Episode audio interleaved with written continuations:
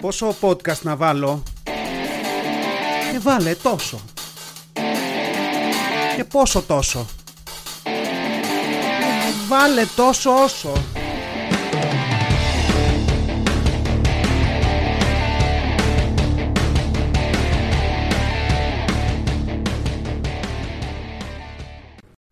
Γεια σας Γίνη, τι κάνετε; Τόσο όσο podcast, επεισόδιο 41. Πέμπτη δεκάδα επεισοδίων. Σάββατο, ημέρα ψυχογράφησης στα στούντιο στον Ταύρο, χωρίς καβάτζα επεισοδίων. Πλέον ό,τι ακούτε είναι το πολύ 4 με 5 μέρες παλιό. Δηλαδή φρέσκο πράγμα μιλάμε, έτσι τώρα. Το προτιμούσα πριν που ήταν λίγο μπαγιάτικο, αλλά είχα μια άνεση μια εβδομάδα να μην γράψω αν δεν ήθελα. Ξεκάθαρα το προτιμούσα, αλλά εδώ είμαστε, ας μην γκρινιάζω, που το έκανα ήδη δηλαδή. Αλλά ναι, εδώ είμαστε και ας μπούμε για άλλη μια φορά στα θέματα που έχουμε να συζητήσουμε σήμερα. Το πρώτο θέμα έρχεται από τη στήλη «Ζωή στην πόλη». Και θα εξηγηθώ. Στη γειτονιά μου, εδώ και λίγες μέρες, αποκτήσαμε μια τεράστια λακκούβα. Μια τρύπα. Τώρα, πώς καταλήξαμε εκεί; Πολύ απλό. Είναι αυτό που βλέπεις μια μέρα ένα ωραίο ριάκι στη μέση του δρόμου και λες «Α, τι ωραία, από κάποιο διαμέρισμα έβαλαν πλυντήριο στο μπαλκόνι». Και μετά ξαναπερνάς όπως γυρνάς από τη δουλειά και το ριάκι είναι ακόμα εκεί. Και είναι τότε που καταλαβαίνεις ότι δεν ήταν από πλυντήριο, αλλά από κάποια σωλήνα που χάλασε. Και το επιβεβαιώνεις το επόμενο πρωί, γιατί στο απέναντι πεζοδρόμιο έχει ένα κρατήρα σαν του ηφαιστείου της Σαντορίνης. Και ναι, είναι, είναι τόσο μεγάλη, title of your sex tape, που έχει κλείσει το πεζοδρόμιο η τρύπα αυτή. Και έχει γύρω-γύρω αυτή την πορτοκαλί κορδέλα και δεν περνάς εύκολα. Και πάντα, μα πάντα, ένας στους πέντε που στριμώχνονται να περάσουν κοντοστέκεται. Και, και κοιτάζει με ένα ύφος τέτοιας βαθιάς απογοήτευσης που απορείς μήπως σκέφτεται να πέσει μέσα γιατί κάτι ξέρω εγώ δεν του πάει καλά. Δηλαδή είναι, είναι τόσο βαθύ όλο αυτό, αλλά και η τρύπα, που είναι λες και ορίζει όλη του την ύπαρξη. Ξέρετε, τους έχετε δει αυτούς. Αυτούς που κοιτάνε λίγο και μετά κουνάνε το κεφάλι σαν να λένε «Κοίτα τους μαλάκες», που να το πούμε εδώ, δηλαδή για να σε νιάξει τόσο βαθιά ο κρατήρας στο πεζοδρόμιο, πρέπει είτε να έχεις στερέψει από προβλήματα, είτε να έχεις τόσα πολλά που πλέον μαζεύεις και ό,τι πρόβλημα βλέπεις τριγύρω και το κάνεις δικό σου. Μ; Αλλά ναι, δηλαδή κοιτάνε και ξανακοιτάνε και λίγο το νιώθεις ότι περιμένουν κάτι. Είναι σαν να, σαν να αναζητούν κάποιον να μοιραστούν το θυμό τους εκείνη τη στιγμή. Και αν δεν περάσει κανείς τα επόμενα λεπτά, κατεβάζουν κάτω το κεφάλι και φεύγουν. Τώρα, αν περάσει, τότε είναι ένα θαύμα της φύσης. Είναι σαν να βλέπεις ήδη υπό εξαφάνιση να ζευγαρώνουν στο φυσικό τους περιβάλλον. Δηλαδή πλησιάζει ο δεύτερος γκρίνιας και τα βλέμματά του συναντιούνται. Και ο πρώτος ξεκινάει το ζευγάρωμα με κάτι του στυλ «Όλο κάτι σκάβουν». Και ο δεύτερος απαντάει με κάτι του στυλ «Θα πέσει κανένας άνθρωπος μέσα». Και κάπου εκεί ξέρουν και οι δύο ότι αυτό ήταν. They made it for life και περνάνε την επόμενη μισή ώρα πάνω από την τρύπα να γκρινιάζουν για τις ευθύνες, για το δήμαρχο, για το δημοτικό συμβούλιο, που ένας του συμβουλίου έβαλε τα συνεργεία να του φτιάξουν στον δρόμο μπροστά από το σπίτι του, αλλά εδώ δεν κάνει τίποτα κλπ. κλπ, κλπ. Δηλαδή κάπως έτσι είναι αυτή η φάση. Και να σας πω, εγώ όταν βλέπω τέτοιους, συνήθως δεν τους πειράζω. Δεν δίνω τροφή. Δεν είναι να μπλέκεις. Δεν θέλω δηλαδή. Δεν θέλουν και αυτοί δεν θέλουν και πολλά. Δηλαδή με το που θα σε πάρουν χαμπάρι ότι κοντοστέκει, σε πιάνουν εκείνοι. Αλλά άνθρωπος είμαι και έχω και εγώ τις αιμονές μου. Και κάποιες φορές θέλω και υλικό για το podcast. Οπότε ναι, τις προάλλες πέρασα από την τρύπα γυρνώντας από το σχολείο του μικρού και ναι, κάποιος στεκόταν εκεί. Και ναι, του μίλησα. Και δεν θέλει και πολλά. Θέλει ατάκες της μίας λέξης και αυτοί παίζουν μπάλα μόνοι τους. Έτσι λοιπόν γυρνάω από το σχολείο, τον βλέπω εκεί δίπλα από την τρύπα και πλησιάζω και λέω «Χάλι». «Όλο κάτι σκάβουν». «Εργοτάξιο». Όλα πριν τις εκλογές θα θυμούνται. Το συμφέρον, βλέπετε εδώ παίζω μονολεκτικά, θα πέσει κανένας άνθρωπος μέσα. Νοιάζονται. Διαρροή πρέπει να ήταν. Έτρεχαν κάτι νερά μέρες τώρα. Αγωγός. Ε, αφού δεν κάνουν συντήρηση του δικτύου, τι να σου κάνει. Μπαλώματα. Μια λέξη έτσι δεν θέλει παραπάνω. Έχει βγει κονδύλι για όλα αυτά. Έμεινε τίποτα. Τα φάγανε. Τα φάγαν μεταξύ τους. Δημαρχός. Ναι, ναι, τα πήρε και αγόρασε και διαμέρισμα σε μια που πηδάει από το Δημοτικό Συμβούλιο. Έχω άνθρωπο μέσα και μου τάπε. Έσχος. Τι να πεις, ένα μπουρδέλο είμαστε. Καλημέρα. Καλημέρα.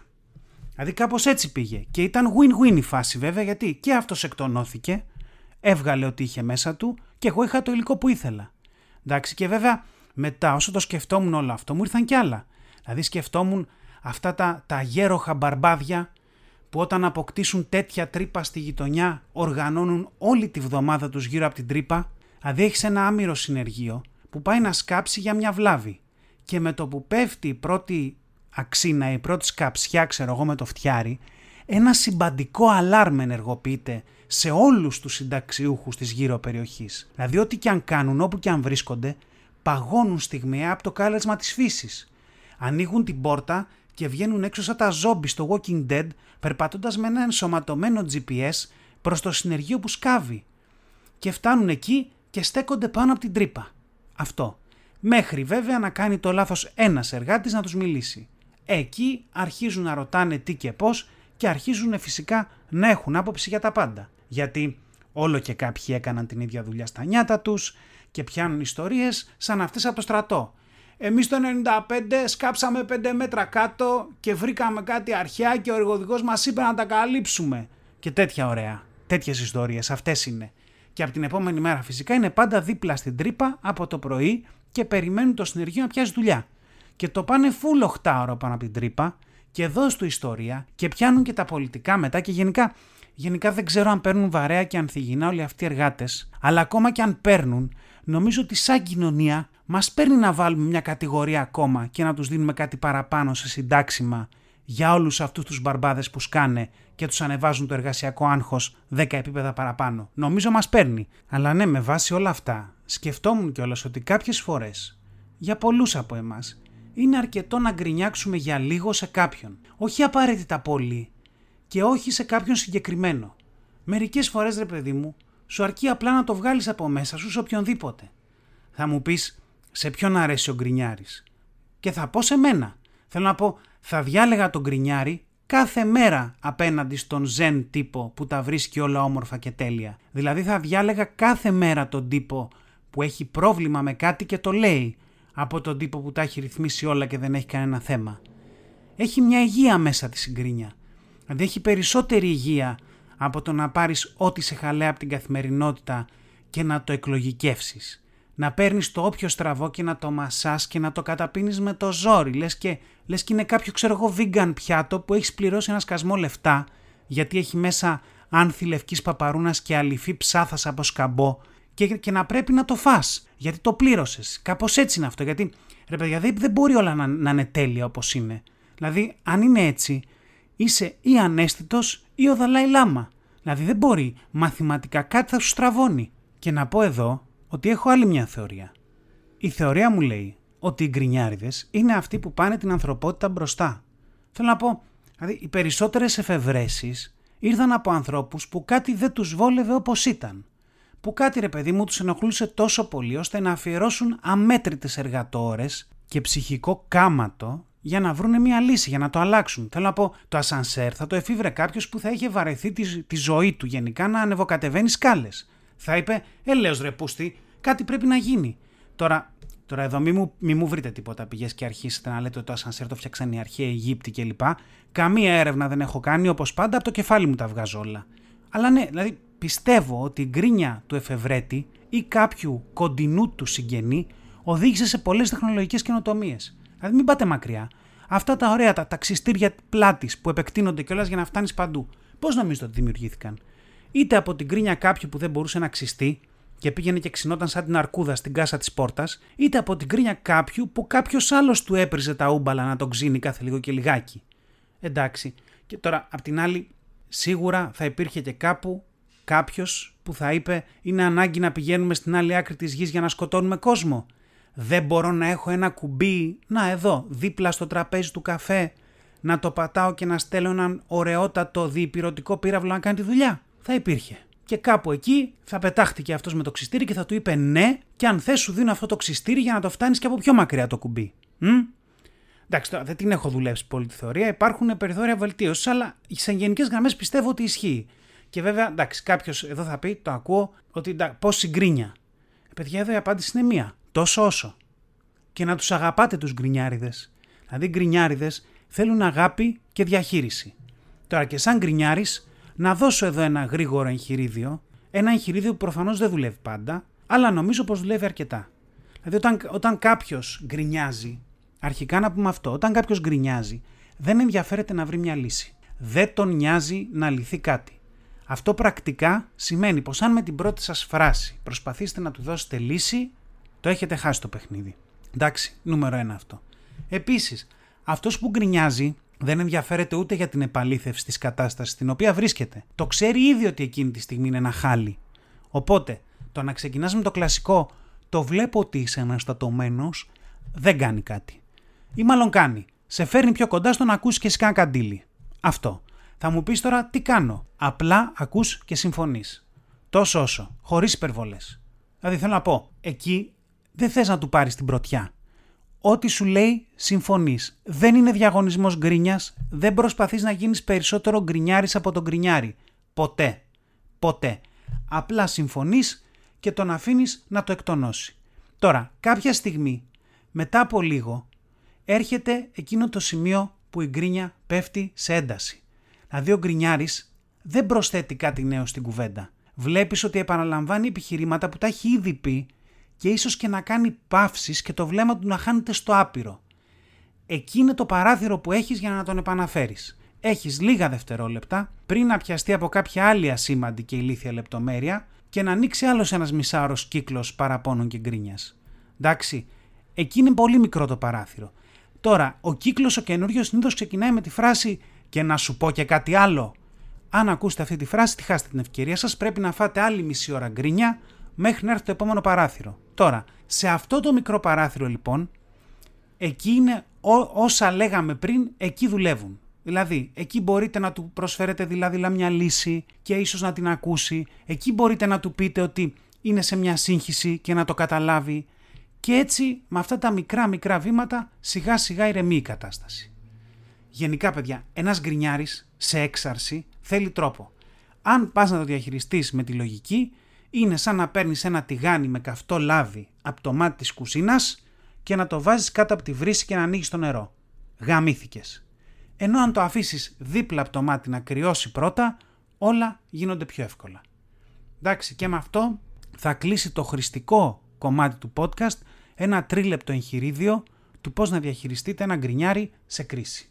Σε άλλα θέματα, περνάμε σε ένα θέμα που, που θεωρώ πως είναι το καλύτερο από τον μαγικό κόσμο του real estate.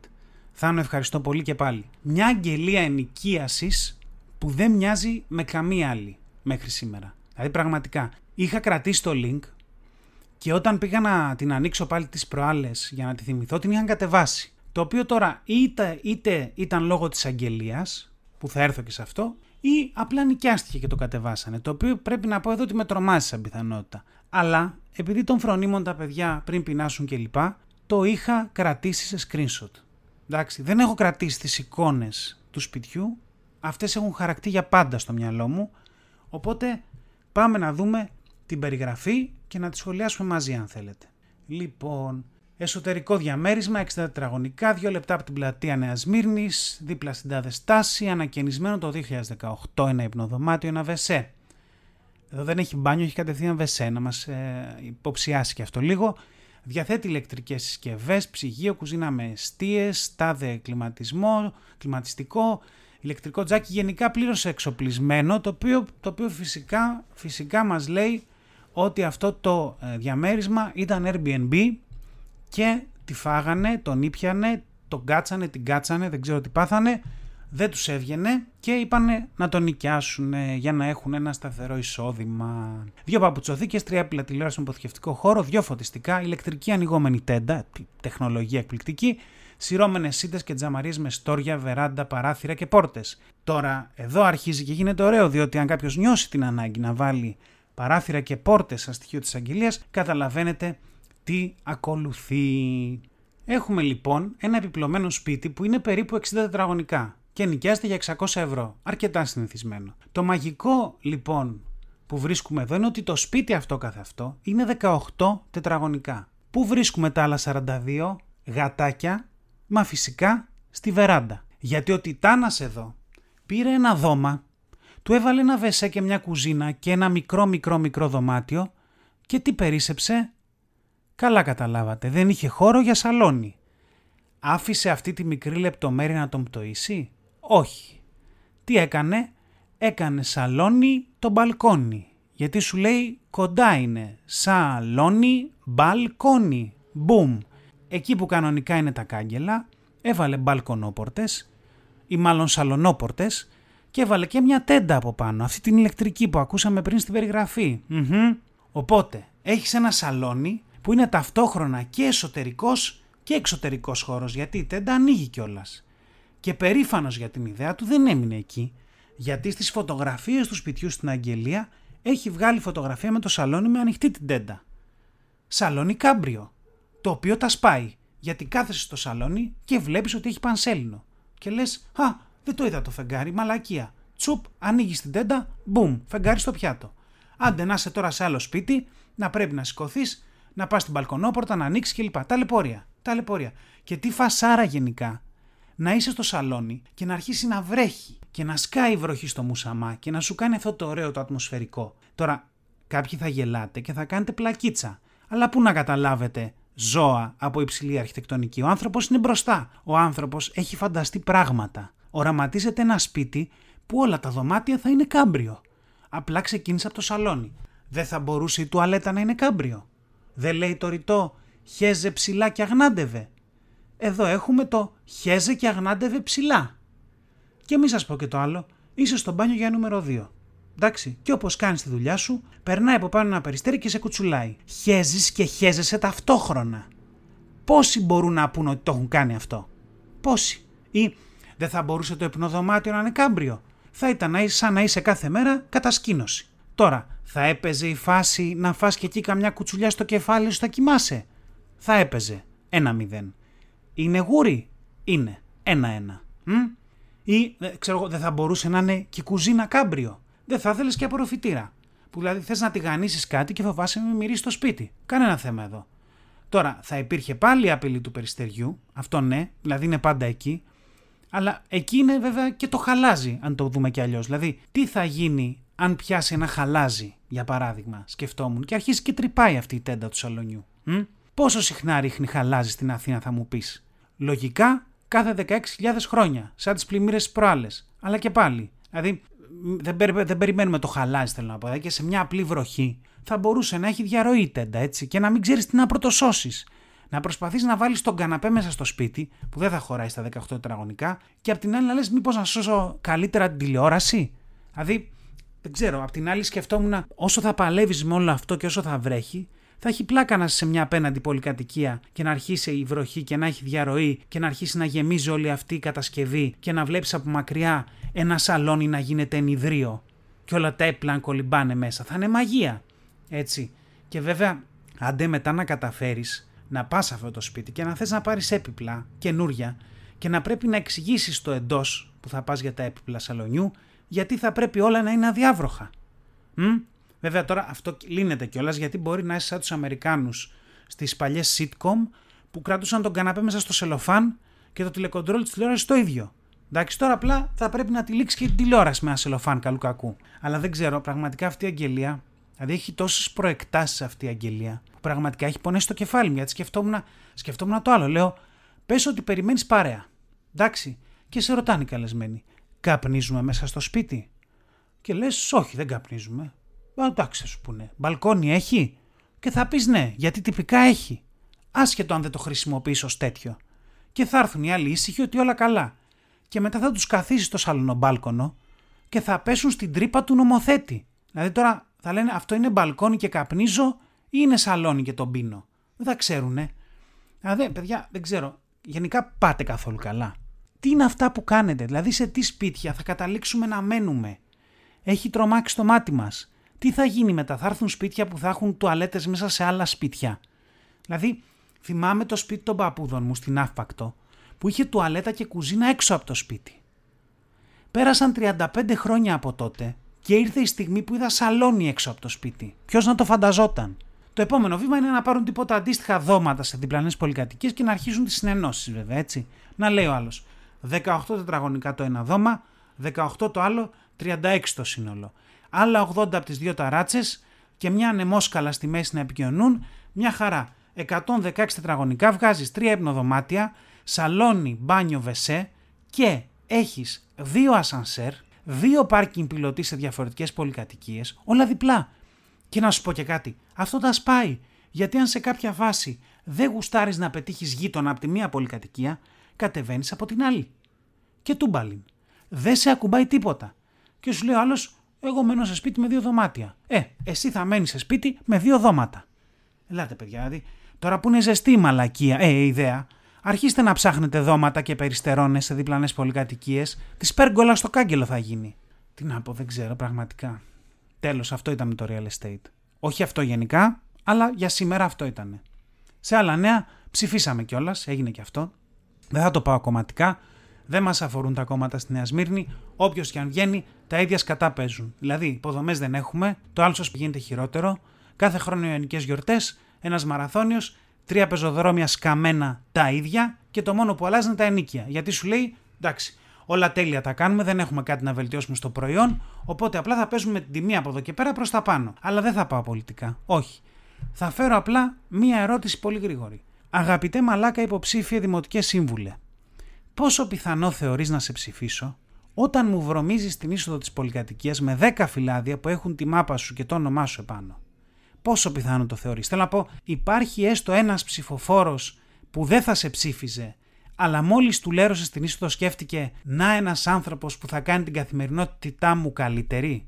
Αυτός που μόλις την έκανε χειρότερη. Εντάξει, και, και δεν τα βάζουν και στα γραμματοκιβώτια για να τα πετάνε πιο εύκολα και να τα μαζεύουμε και να τα πετάμε. Όχι, τα πετάνε κατά από την πόρτα. Αυτό το ωραίο ηλουστρασιόν χαρτί που όταν συναντάει τη σκόνη του πατώματος της εισόδου έχει ένα συντελεστή τριβής αρνητικό, που αυτό που το πατάς και αν δεν το δεις έχεις φύγει κυριολεκτικά.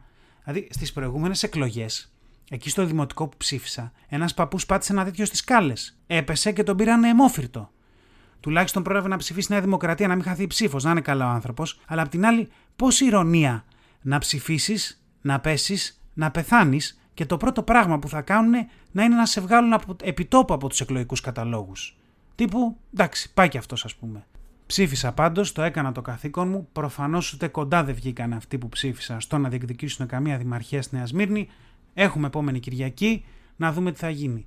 Σε άλλα νέα, πήγα για τον καφέ μου από το M-Project εδώ στη γειτονιά και πέρασα έξω από εκείνο το παπουτσάδικο που λέγαμε στα πρώτα επεισόδια. Τώρα, αν δεν έχετε ακούσει το επεισόδιο Γόβες με 6 ευρώ, πρώτον, ντροπή σας. Δεύτερον, μπορείτε να πάτε να το ακούσετε και θα περιμένω. Δεν κάνω πλάκα. Περιμένω. Άντε, πάτε. Χιουμοράκι. Ε, δεν θα είχε πολύ πλάκα να αφήσω μια τρύπα σιωπή στα 26-27 λεπτά, όσο ήταν το επεισόδιο, και να αρχίσω να μιλάω μετά. Μ; Μάλλον όχι. Εκείνο λοιπόν το παπουτσάδικο έκλεισε, παιδιά. Έκλεισε. Δηλαδή δεν άλλαξε χέρια. Όχι, ο τύπος μάζεψε τα ράφια, μάζεψε τα παπούτσια, μάζεψε τις γόβες, πήρε και τα χαρτιά. Τέλος εποχής πεθαίνουμε, χάνουμε, βοηθήστε μας. Χανόμαστε και χάνουμε. Τέλος πάντων και έκλεισε. Έτσι και απ' την άλλη δεν έχω πιστεί ακόμα. Θέλω να πω, περιμένω που να είναι να έρθουν πάλι τα μπαλόνια, τα εγγένεια, τα φυτά και να έρθει και ο παπουτσάδικο. Και να το πάρουμε όλα από την αρχή. Θα του δώσω λίγες μέρες πριν να γράψω οριστικά τον επίλογο, αλλά ναι, έκλεισε και εντάξει, αυτός ο επίλογος είναι και αρκετά στενάχωρος. Τώρα, πέρα από την πλάκα την τότε του επεισοδίου και την τώρα, θέλω να πω, εδώ και πολλά χρόνια έχουν αρχίσει να κλείνουν όλα εκείνα τα μικρά μαγαζιά που όρισαν τις γειτονιές στι οποίες μεγαλώσαμε περισσότεροι. Δηλαδή, όσοι μεγαλώσαμε σε πυκνοκατοικημένες περιοχές του κέντρου, έχουμε παρόμοιες παραστάσεις. Δηλαδή, παντού υπήρχε ένα μικρό μαγαζί με ρούχα, ρούχα γυναικεία, παιδικά, ας πούμε, ιαντρικά. Παντού υπήρχε ένα μαγαζί με κλωστές και βελόνες και υδηραπτική γενικά. Ε, και ήταν αυτό το μαγαζί, ήταν αυτό το μαγαζί που πάντα είχε γάτια για την παρέλαση. Πάντα. Δηλαδή και πραγματικά νόμιζες ότι νόμιζες ότι μόνο εκείνες τι περιόδους δουλεύαν αυτά τα μαγαζιά. Γιατί τον υπόλοιπο καιρό μόνο κάτι γιαγιάδες έμπαιναν μέσα, παίρνανε κάνα μαλλί, κάνα βελονάκι και μάζευε τόση σκόνη και κλεισούρα, γιατί αριζόταν μόνο κάθε 25η Μαρτίου 28 Οκτωβρίου που έμπαινε αρκετός κόσμος και ανοιγόκλεινε συχνά η πόρτα και γινόταν ρεύμα. Δεν, δεν, δεν έμπαινε κανείς άλλος στην υπόλοιπη χρονιά. Αλλά ναι, τότε θυμάμαι παλιά σε όλες τις γειτονιές είχαμε ένα μικρό κοσμηματοπολείο ή ένα μαγαζί με πιτζάμες και παντόφλες Δηλαδή, διάολε, υπήρχαν εποχές που κάποιος μπορούσε να βγάλει τα προστοζήν πουλώντας κάλτσα πιτζάμα παντόφλα σε έξι οικοδομικά τετράγωνα πριν το επόμενο αντίστοιχο μαγαζί. Εντάξει, και, όταν, και αλήθεια είναι όταν τα χάνεις όλα αυτά, στην αρχή δεν το καταλαβαίνεις. Αλλά με τον καιρό αυτό το κομμάτι που λείπει, αρχίζεις να το συνειδητοποιείς. Δηλαδή, όταν αρχίζεις να βλέπεις σε κάθε γωνία ένα καφέ και σε κάθε άλλη γωνία ένα op-up play και πάει λέγοντας, κάπου εκεί το καταλαβαίνεις. Και κάπου εκεί αρχίζεις αρχίζεις να περπατάς ανάποδα. Τώρα εδώ είναι theory alert, δεύτερη θεωρία μέσα σε ένα επεισόδιο, τι άλλο να κάνω. Αλλά αν είναι μέχρι κάποια ηλικία, περπατάς κανονικά, όπως όλοι, κοιτώντας προς τα εμπρός. Όταν αρχίσει να κάνεις σκέψεις σαν την προηγούμενη που μόλις έκανα, στην ουσία περπατάς προς τα εμπρός, αλλά με πίσω βήματα, για να κοιτάς ό,τι αφήνεις πίσω σου. Εκεί είναι που αρχίζεις να γίνεσαι μπάρμπας. Τώρα, με αυτή τη βαθιά αλληγορία, μεταφορά, παρομοίωση, βάλτε ότι σας βολεύει εδώ, νομίζω ότι θα το αφήσω εδώ. Δηλαδή θα σταματήσω σαν όλα αυτά τα ψαγμένα podcast που μιλάνε για αλήθειες της ζωής και πετάνε την τελευταία παπάντζα και μετά τίτλους τέλους. Τόσο όσο podcast, επεισόδιο 41, να είστε καλά, να περνάτε όπως γουστάρετε, τα λέμε σε μια εβδομάδα. Πολλά πολλά πολλά φιλιά. Ήταν ένα podcast τόσο όσο. Μέχρι να τα ξαναπούμε, να γκρινιάζετε λιγότερο, να γελάτε περισσότερο και να περνάτε όμορφα. Κάπου εδώ είχα βάλει ένα πάρτε φροντίδα εκ του αγγλικού take care και οι φίλοι μου μου είπαν ότι ήταν πολύ cringe και το έβγαλα. Ή μήπως όχι. Φιλιά πολλά.